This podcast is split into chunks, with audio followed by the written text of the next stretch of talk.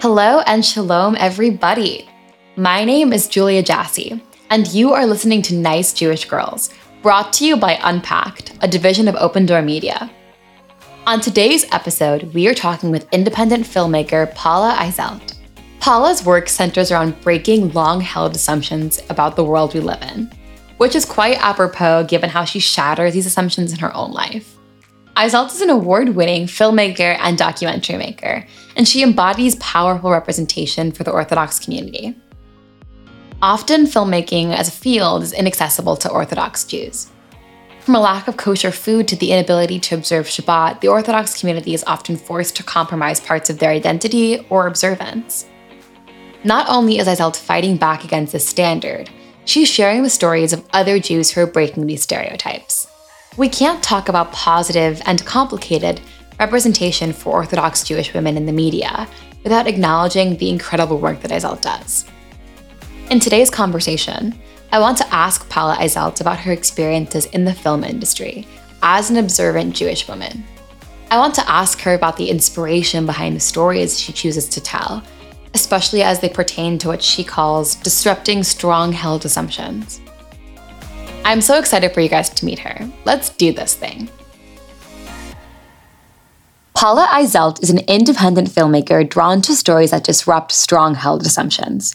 Her award winning documentary feature debut, 93 Queen, was released theatrically across the US and Canada and broadcast nationally on PBS's POV, Arte in France and Germany, UR in Sweden, Yes Docu in Israel, and CBC in Canada. 93 Queen was released on HBO Max in September of 2020. The film played over 70 film festivals worldwide, won the prestigious Hot Docs First Look Pitch Prize, and was selected for the US State Department's American Film Showcase. 93 Queen's robust impact campaign was instrumental in securing an ambulance and ambulance license for the EMT agency Ezras Nashim. Paula is a graduate of NYU Tisch School of the Arts with a double major in film production and cinema studies. Paula, thank you so much for joining us today. Thank you for having me. Of course, of course. Let's get right into it. So, can you tell us a bit about where you're from? Yes, I, I'm from Long Island, New York. Oh, me too. Wonderful. and um, and I'm currently I, and I live in Teaneck, New Jersey. How were you raised? How was your Jewish identity first formed when you were a young person? Or you are a young person when you were growing younger, up? yeah, uh, yeah, way younger. Um, I was raised modern Orthodox, so I think what modern Orthodox was like back in the day. Now it's you know there's mm-hmm. there's sub identities and communities within that, but like the typical modern Orthodox Long Island uh, um, mm-hmm. way of doing things. I went to um, HAFTR day school from kindergarten mm-hmm. through 12th grade. And um, I had, yeah, like a really, I think, great upbringing in that sense. Um, my grand my grandparents on my father's side are Holocaust survivors, so that was uh, you know mm-hmm. very much a part of just always in the backdrop of of my identity and my Jewishness. You know, was the story of of the Holocaust. Um, but I was you know very aware of my Jewishness, um, very proud of it, um, and also you know aware of kind of at that time what I perceived as certain limitations of of being brought up in a community that was very much an insular community um, within modern Orthodoxy.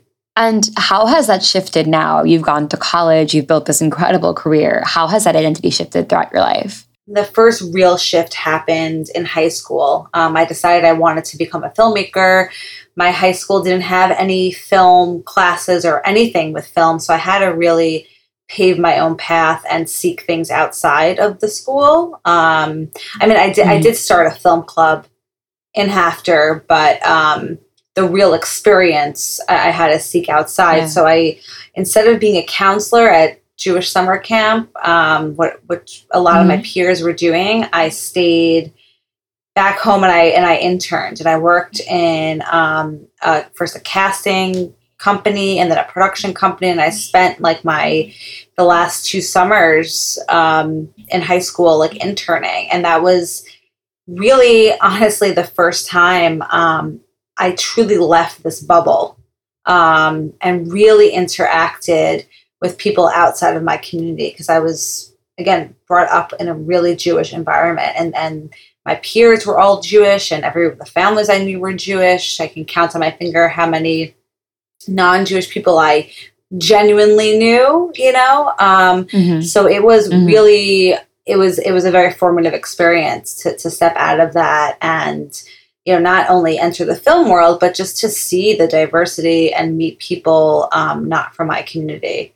So that was that was the first step out. It seems like what brought you out of what you called the limitations of an insular community was was film. That gave you a bit more robustness to your your life experience. Absolutely, and then I carried that into film school. So I, um, yeah, I graduated high school. I, I did spend a year in Israel in seminary. I I, mm-hmm. I, did do that, and that was great. And then I went to Tisch, and that was just another super formative experience because um, now I was mm-hmm. really immersed. It wasn't, you know, the internship, I still went home every day. I was still a kid. I was still like 16, 17. Yeah. Um, and you know, I was working for free, which is illegal now, but I, I, did I did work really hard and really long hours for free. And um, mm-hmm. and and now, you know, being in in Tisch was a real immersive experience. Yeah. And, you know, at first it seemed like a struggle because I really had to balance almost like these dual identities I had. Like I hadn't um, learned or adapted in a way to really integrate them. So I felt like I was, you know, I had my Tisch film life and then I had my Jewish life. And I was trying to figure out, you know, how, how to do both and like how to be one person. And, yeah. and I think at the time it was, it, it, it was difficult. Um, I did have a professor who's still my mentor today, one of them. His name is Marco Williams. He's a, a documentary filmmaker, and he said something to me that that really still sticks with me today. And it was, you know, he said basically, um, your limitations or what you feel are your limitations is your power. It's what makes you unique. And he really like flipped that. And and I hadn't until that mm-hmm. moment really thought of it that way. I just thought, you know, I, I can't film on Shabbat. So how was I going to make my thesis films when I couldn't work on Shabbos? And how am I going to, you know, get people to work on my film when I can't work on theirs because of Shabbos and holidays? And and how am I going to navigate this whole thing? And I felt it was it, it there were real limitations there socially and and career wise, and and the way that he reframed that for me um, was like a light bulb for me. I want to get into that a bit more. You'd mentioned the struggle of just keeping Shabbat, keeping Shabbos, not being able to be a part of, of filmmaking on times of Jewish obligation and Jewish worship. Um, what was that experience like for you? Was it hard to explain that to your professors or your peers? Were people understanding? Was there a strong Jewish community um, at Tisch? The, not at Tisch, no. There was no other observant per, there was one i'm sorry there was one i had one peer who um, he was observant. It was it was him and i and the entire program film program at that time and like probably like in tisch like because tisch is not just film.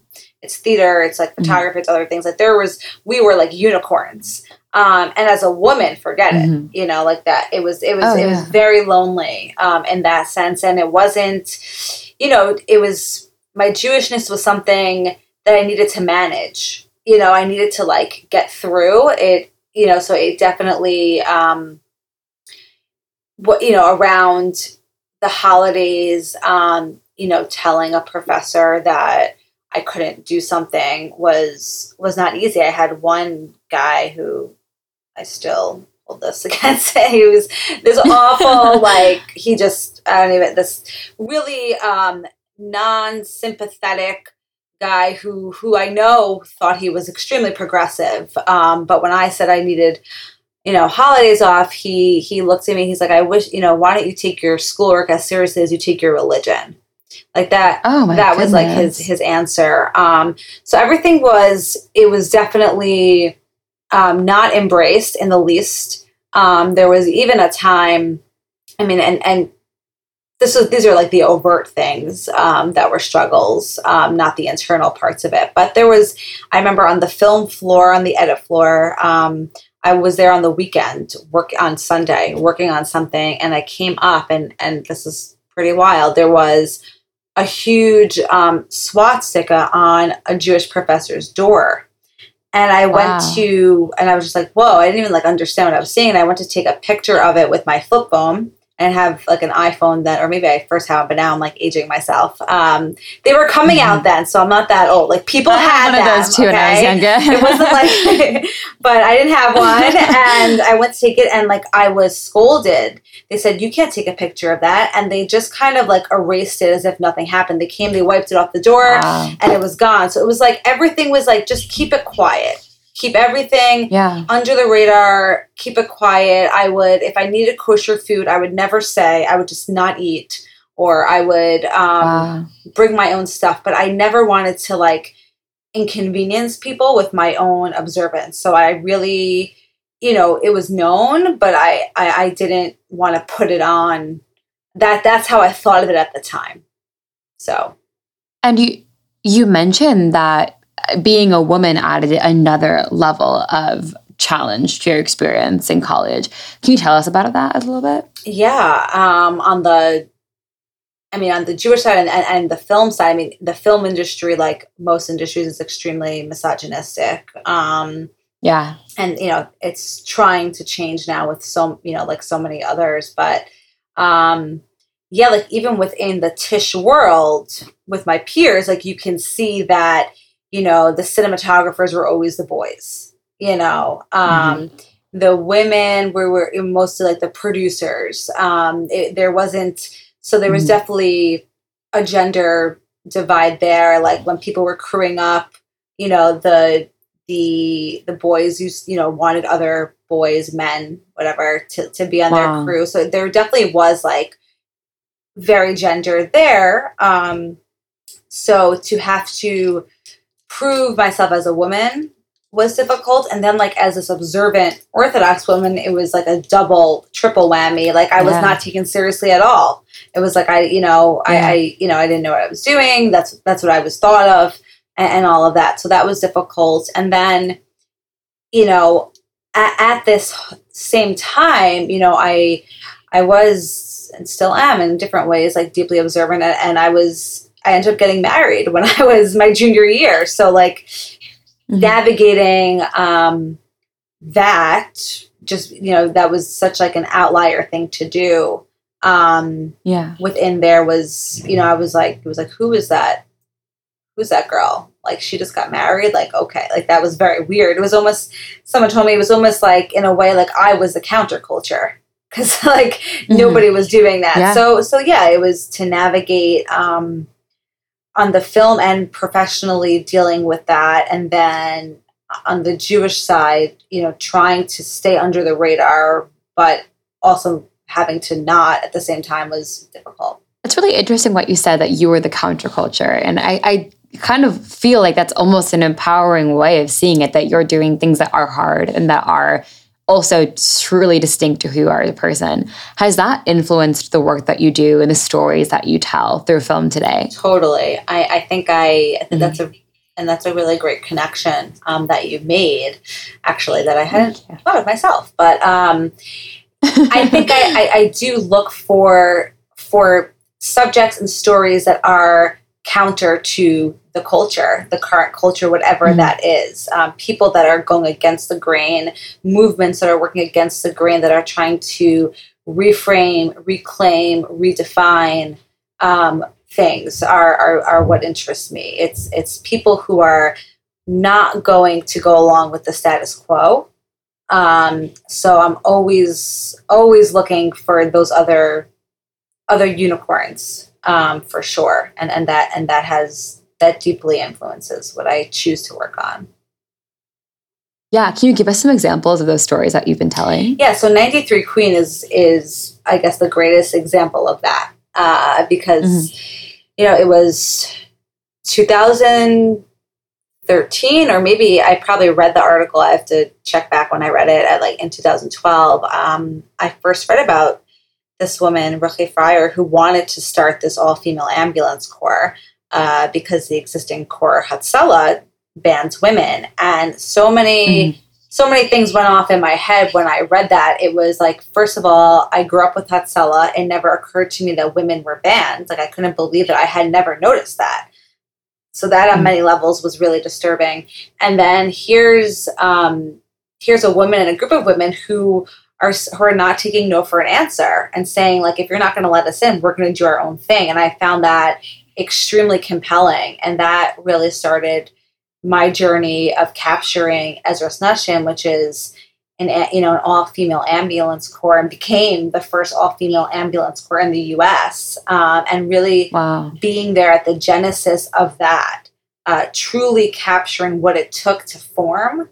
Um, was an incredible process. Um, I'm a I'm an immersive filmmaker, so um, I like I with my collaborator subjects. I'm filming things that are really happening, right? You can make, so I primarily make documentaries right now. And there are many different ways to make a documentary. You can make an archival documentary. You can um, make a historical documentary. My my style is is called vérité filmmaking, which is capturing mm-hmm. what's what's really happening in the moment that it's happening. So in real time.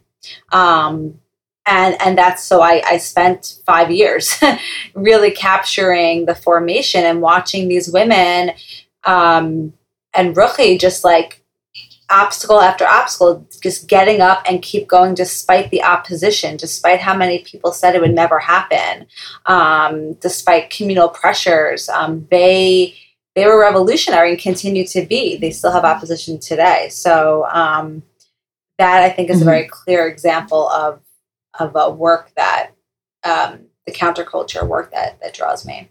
I love that so much for a lot of reasons. One of which being the a lot of the conversation in the Jewish community about Jewish representation in pop culture is about how massively stereotypical our stories are when they're ever told, especially Jewish women, where either the character is wearing the blue sweater at a Christmas party or we're someone who is escaping the Orthodox community because of um, abuse or whatever um, had had occurred in, in, internally. But we're never telling um, positive stories. We're never telling stories about women who are banding together um, and and finding empowerment through their Jewish identity. And and you did that. You did share a story that was empowering. Was that done intentionally, or did that happen just through your very work? intentionally? So I, you know, before and not trying to. Uh, put a feather in my own cap, but like before Shtisel and before all that, all the Hasidic um, exploration that is happening now in many ways, um, I started making this film because as a film student, right, and as a filmmaker, I wasn't seeing anything. And it was all stereotyped. And part of how I got working with Ruchi and the women was because I, I, I said we need to tell a story from within and to amplify your voice, give you a platform to tell your own story. We disagree heavily on many, many things um, across the board, but this is, but that's okay, right? Because conflict is human and there's a lack of humanity that we're seeing in Jewish representation. So um, I very intentionally wanted to show um, an authentic portrayal. And again, authentic doesn't mean you know, rosy Pollyanna, like everything is great. It's just it means it's authentic. Um, so that was that was really really intentional, and it took me, you know, a while to get people on board. You know, in the film community, right? Because exactly, people want people want at the end of the film for for Ruchi to leave or these women to leave, to take off their shackles of oppression, uh, throw off their wigs, and, and kind of be done with it. And that's not what happened. So um, it took it took time to to get the the funding and to get the support and thankfully though the the film community the documentary com- community really did rally for the film which was which was great that's incredible one thing i love the way that you i mean coming back to this term of counterculture is that you show a, a a story of Jewish women where Jewish women are strong. Um, and I think that that seems so fundamentally simple, but is so infrequently shown in film. Um, and you've also been a part of, of Jewish film festivals with other films, and you've you've been a part of telling these stories, like with the fitting room um, and other projects like that. Do you see this continuing forward into your career being a, a focus of your work, or do you want to branch out into new directions? Yeah, so I say like I don't discriminate uh, in terms of like my film topics and and, and people I want to follow. Um, the film I'm working on right now is not Jewish based at all. Um, it's not not, but it's not it's not specifically Jewish, and and so I think it's you know. But my that being said, like my I, I have a very strong Jewish identity, and um, and I will come back to that. So. Um, I think like any artist, like it's it's story by story. So the story I'm working on now happens to not, um, but I mm can't say for certain, but I, I do see definitely um, a more Jewish Jewish quote stories um, in my future for sure. Can you tell us a bit about the documentary that you're working on now? Yes, yeah, so it is working title is called Aftershock. Um, mm. I'm co-directing it um, and co-producing it with Tonya Lewis Lee, and it's it it is about the broadly about the U.S. maternal health crisis. Um, we follow two families, or rather two two um, men whose partners have died preventable deaths due to childbirth, and their galvanization of activists, birth workers, and physicians to really combat this crisis. So it's um, it's a subject driven film. We're following real people, families affected, change makers on the ground. Um, and, and really exposing the system. I mean, you want to talk about an empowering project. You are talking about, I mean, America is a country that, for highly developed countries, has one of the worst maternal health rates in the world. Um, and that's something that has existed for decades and has not been changed. And here you have two female directors, roles that women weren't able to be in uh, just a few decades ago. And you're talking about this issue that hasn't been exposed or hasn't been acted upon yet. Um, what has that been like for you being a part of this project and working with these families as a woman in that role of empowerment, in that role of kind of breaking a glass ceiling? Yeah, it's been it's been a really um, amazing experience. We're, we're deep in the edit, so we're still very much I'm very much in it as as we speak. Um, but the collaboration has been um, has been incredible. Many of the the subject collaborators it's, it's a joint process um, in the film are are black women and black people um, so partnering with a black woman on this is really really essential and um, i think mm-hmm. any film and, and project that i do i really enjoy working with a diverse crew and diverse partnerships and i had that in 93 queen as well um, i think mm-hmm. you know who you make art with is just as important as the art itself. So being, mm-hmm. you know, welcomed in into communities that I don't normally go into um, as a white skinned person and, really kind of um, listening, learning, and, and understanding that lived experience as best as I can has been very, very formative for me.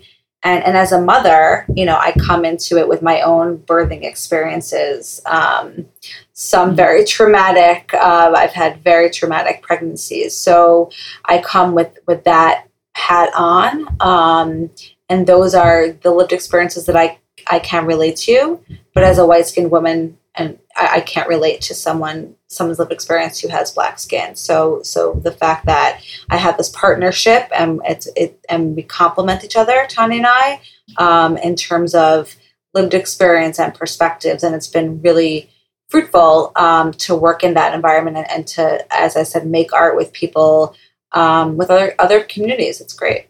Definitely. As you were saying continuously throughout this conversation, you tell these really authentic stories with really authentic voices. Um, and they're bound to have impact. What impact do you hope will come from the, the projects that you've built, and what impact do you hope will come from future projects that you hope to be a part of? And thanks for bringing up impact because I do. Of course. Um, I think film is such a powerful medium and it has so much potential for impacts. It's such a visceral experience and it really brings people together in a way that other mediums don't necessarily do that. Um, so I think impact is is like all over that. Um, I, you know, per so you know, like like ninety three Queen, and now this new film. Um, each film has their own impact focuses. Um, so especially in, in documentary, like um, a lot of times, like you'll have a robust impact campaign that's going to be released alongside the film. Um, mm. As I was saying, like the impact for the impact campaign, the focus of that is different for each film. So for 93 Queen, it was kind of it was twofold because it was to show authentic representation that can be its own impact, but then there's the real real, real tangible impact, which is helping uh, to get them an ambulance license and an ambulance and and raise awareness of this organization that people can support. Um, for the maternal health film, it's really using the film for cultural shift and how we understand birthing. Um, and allowing it to become a tool for activists to use to to lift up um, the work that they're doing. So, um, imp- yes, impact is, is very, very important to me. And I hope, you know, future stories, um, especially stories that do explore Jewishness, um, can bring bring a new perspective to Jewish representation, or, or rather, you know, give us different a different you know different representation or more authentic representation. And that really brings us to our last question. Um, through this podcast, we say every week, but we really want this to feel like we are giving young women the access. I mean, everyone, but in particularly young Jewish women, the access to mentors in fields that they might be interested in, but won't have access to to mentors um, on a daily basis. Um, and so we want everyone to feel like they're walking away from this conversation with some guidance navigating the world as a person and as a Jewish woman. Um, can you tell us a bit about what, what advice you wish you would have gotten when you were starting your career and what advice you want young girls to know now? Mm. I know it's a, a loaded question. well, I think I'll just you know echo the advice that was given to me, which from from Marco um, that that you know at the time I probably it, it definitely hit, but it's really just can has amplified as the years have gone by. That you know to look at things that you think are limitations or obstacles and use that as your power, use it as your strength because that's only something that you have. Um, and nobody, there's only one of you in this world. So the way you tell a story is going to be unique no matter what because there's just one of you. Um, and you don't have to worry about what other people are doing. It's stay, stay focused on the work. There's a lot of noise outside, especially with social media. And um, if, if for filmmakers out there and artists, like just pour that energy into the work, get the work out, um, make it, put it into action rather than just talk. Um, so I, I, guess I would say that, and also like look for community. You know, build build find like minded people. Um, I think especially for Jewish women, um, observant Jewish women, and whatever that means to them. Um, you know, there's, I think we're not always, especially in the film industry, because, and that's a whole other podcast, but because of representation and how Jewish stories are told and Jewish role in Hollywood um, and all that, we're very reluctant, I think, to be outwardly Jewish in a way that's proud. Um, I think there's a lot of apolo- apologizing and stereotyping. So um, I would say that that being said, there are people who are quietly um, don't feel that way and want more authentic representation and, and, are are bothered by it. So there there are many of us out there, and it's hard to um, not always have the outlet to talk publicly about this for various reasons. But um, there are a lot of quiet conversations going on. There is banding together of of Jews and Jewish women within film. Um, so I would say you know, you're not alone in that to whoever's out there.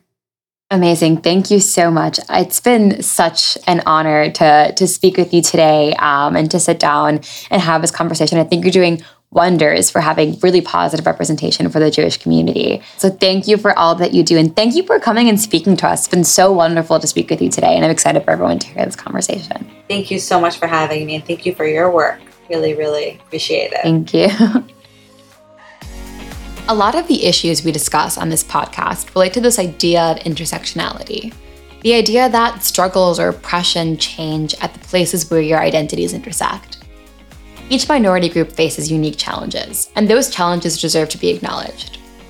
As it relates to this podcast, we talk a lot about the intersecting experience of being a woman, a Jewish woman, an Orthodox Jewish woman, all at once.